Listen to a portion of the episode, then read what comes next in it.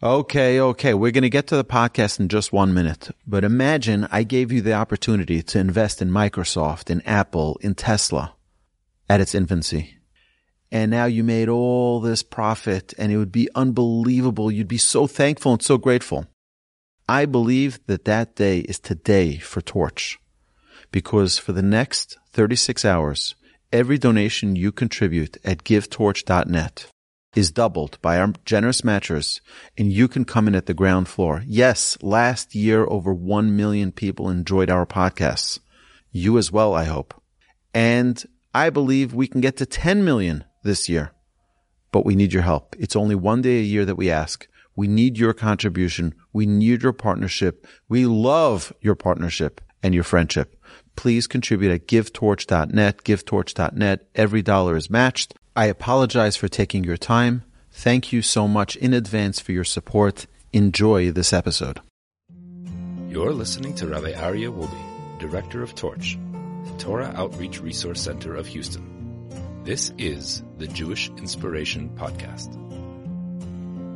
All right, welcome back, everybody. Way number 34 is Ohevet Sharim, love the straight path. So we talk about righteousness, love righteousness, and now we're talking about Mesharim, being a straight person. A straight person, we say Pikude Hashem Yisharim Mesamchei Lev. Mitzvahs Hashem Bara Me'iras. God's ways, God's rules, His laws are straight. And they make you happy. What do you mean by straight? I remember one time my rabbi said a beautiful idea. He said sometimes the best way to learn is the simplest way. You start getting too deep, you start becoming crooked. And he told me the following thing. He said, if you take a ruler and you put it into water, so it'll say, let's say six inches. But what happens if you bend the ruler and you put it in?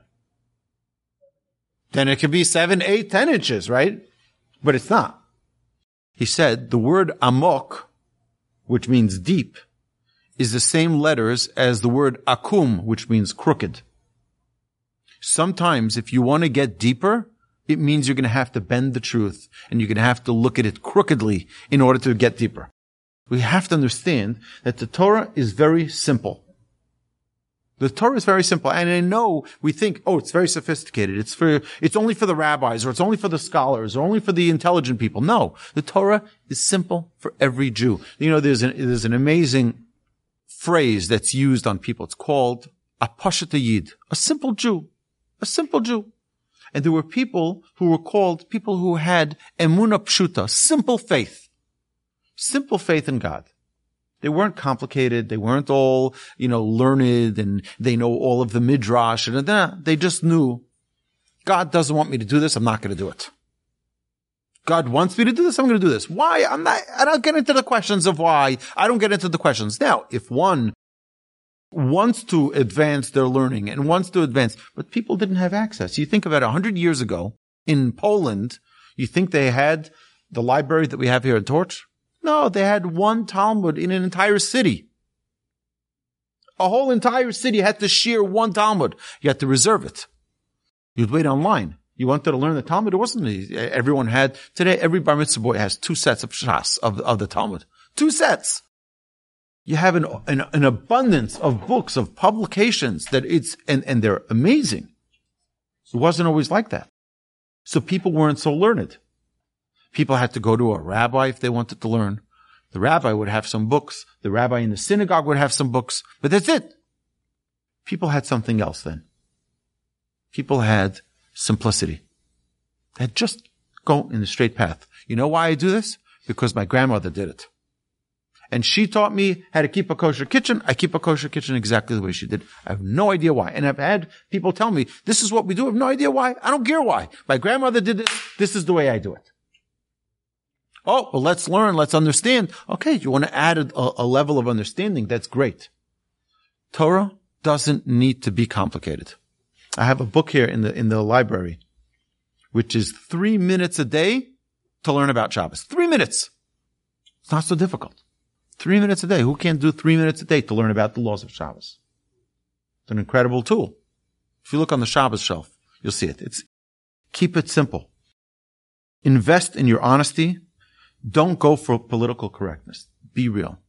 You know, you have, my father's like this. My father's a, a person of truth. And he's, he'll tell it to you straight. I'll give you an example. You say, do you, do you like this tie? He'll tell you, it's ugly. He's not going to beat around the bush. He's not going to say, well, uh, you know, everyone has their taste. And it was like, it's ugly, finished. You know, you asked for his opinion, you got it. It's not flavored with sugar coating and there's no sprinkles on top. At least it's straight. It's honest. I remember once my father came home. There were very few times I saw my father cry. When my father saw something which was crooked, going on in the shul or going on in the school or going on in the community, he'd cry. He can't, he couldn't see something crooked. So my father was eight years old. My grandfather of blessed memory found my father in the back of the shul in the women's section. He saw my father crying there. So my grandfather sat next to him, put his hand over his shoulder, and he said, what are you crying about? He said, Is there nobody in this world who's honest? Is there nobody in this world who's straight? It, it's a real, my father was born with this. No monkey business. He's a straight arrow. And he tells you things. Yeah, it may not be pleasant. It may not be sugar coated, but it's the honest truth.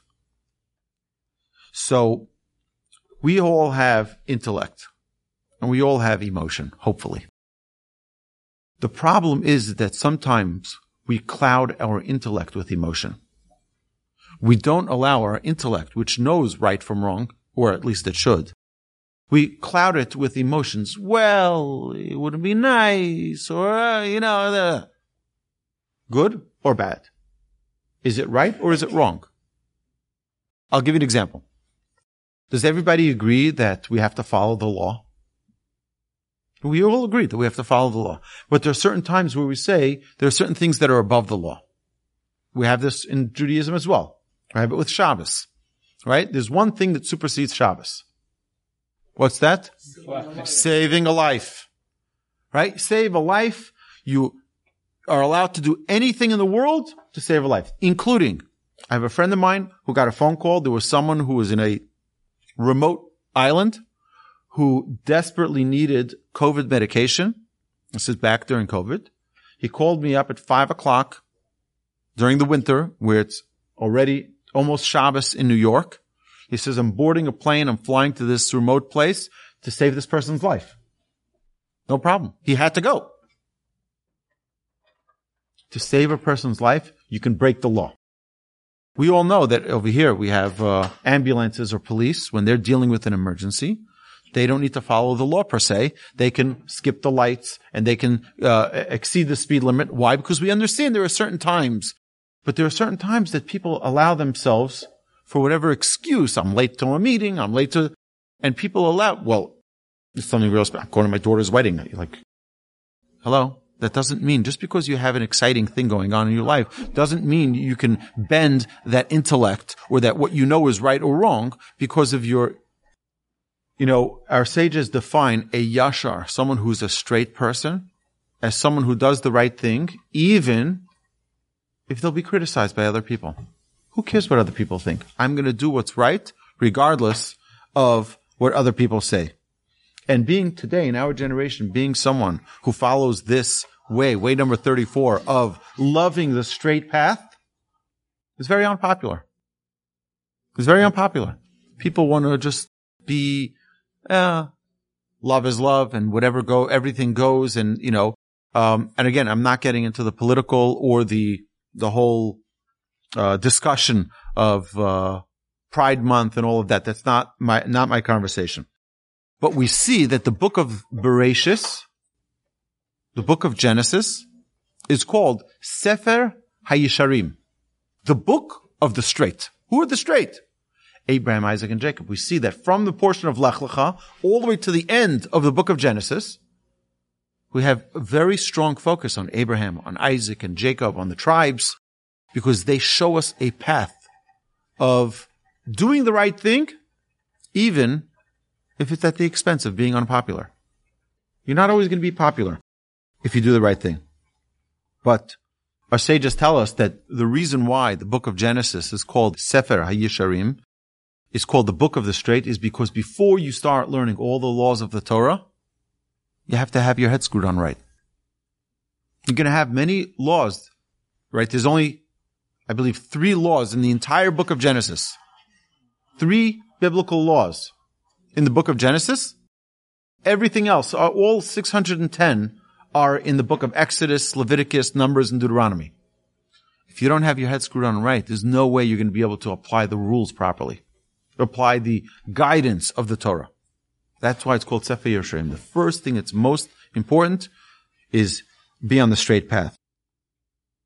You know who was the one who called Abraham, Isaac, and Jacob the Yesharim, the straight ones? Bilam. Bilam, the wicked prophet, who our sages tell us was more powerful in his prophecy than Moses was. He called Abraham, Isaac, and Jacob the Yesharim. Tamus nafshi mos Yesharim. He says, let me die like the righteous, with the righteous. What's the difference between a white lie and a black lie? Nothing. Nothing. A lie is a lie. We spoke previously. We spoke previously about about uh, one of the great sages. His students asked him, "What's the category of exaggeration?" He says, "Oh, you mean a lie?" right? If it's not the truth, it's a lie. Saying it's a white lie is trying to say, well, it's it's inconsequential. Who makes that decision? Okay, so that doesn't excuse it. It's still a lie. A lie is a lie. We're not saying that you're allowed to insult people and hurt people and put people down. We're not saying that. On the contrary, we spend all Monday night talking about how to have refined character and finding proper ways to give criticism if it's obligated. If it's obligated to give, which we're going to talk about in a few weeks, if it's obligated, you must find a way to say it in a way that is effective and constructive, not in a way that's derogatory, shameful, or um, or hurtful. You can't. You're not allowed to. The Torah obligates us to find a way. Even the Torah, by the way, it's an amazing thing. Do you know that when the Torah was about to put someone to death for a crime, they put someone to death. You know what they would do? They'd beg him, please repent. Please, we don't want to. Please, please. What do you mean? The guy just did something that's, no, no, no. But if you repent and if you apologize, we can get you off the hook. They'd plea with him. We don't want to do it. You don't have that in court today. In the United States uh, court system, you don't have that. They don't plea with you. Just say that you're guilty and, and you will say, say that you're sorry. No, no, no. We just want to, we have to, how many people can we lock up today? There are three times the Talmud says that we're allowed to lie. Number one is on how much Torah you've learned. Someone says, "Oh, how much Torah have you learned?" You say, "I'm I'm I'm an ignoramus. I don't know much." That you're allowed to lie about that. You're also allowed to lie about if you're if you ate by someone's house and they have delicious food, and now you see there are people who are not there are people that are unscrupulous or people who are going to take advantage of them and they ask you, how's the food at their house? You're allowed to say, not worth your try. It's not, it's not worth it. So that you protect that person. And there's one other, I don't remember off the top of my head, but uh, it's a Talmud in tractate, Baba Metzia, 23b on the bottom. And over there it says exactly uh, the three things, but even then it's only for, for purposes of peace that you're allowed to do that, or humility in the case of the of the Torah scholar.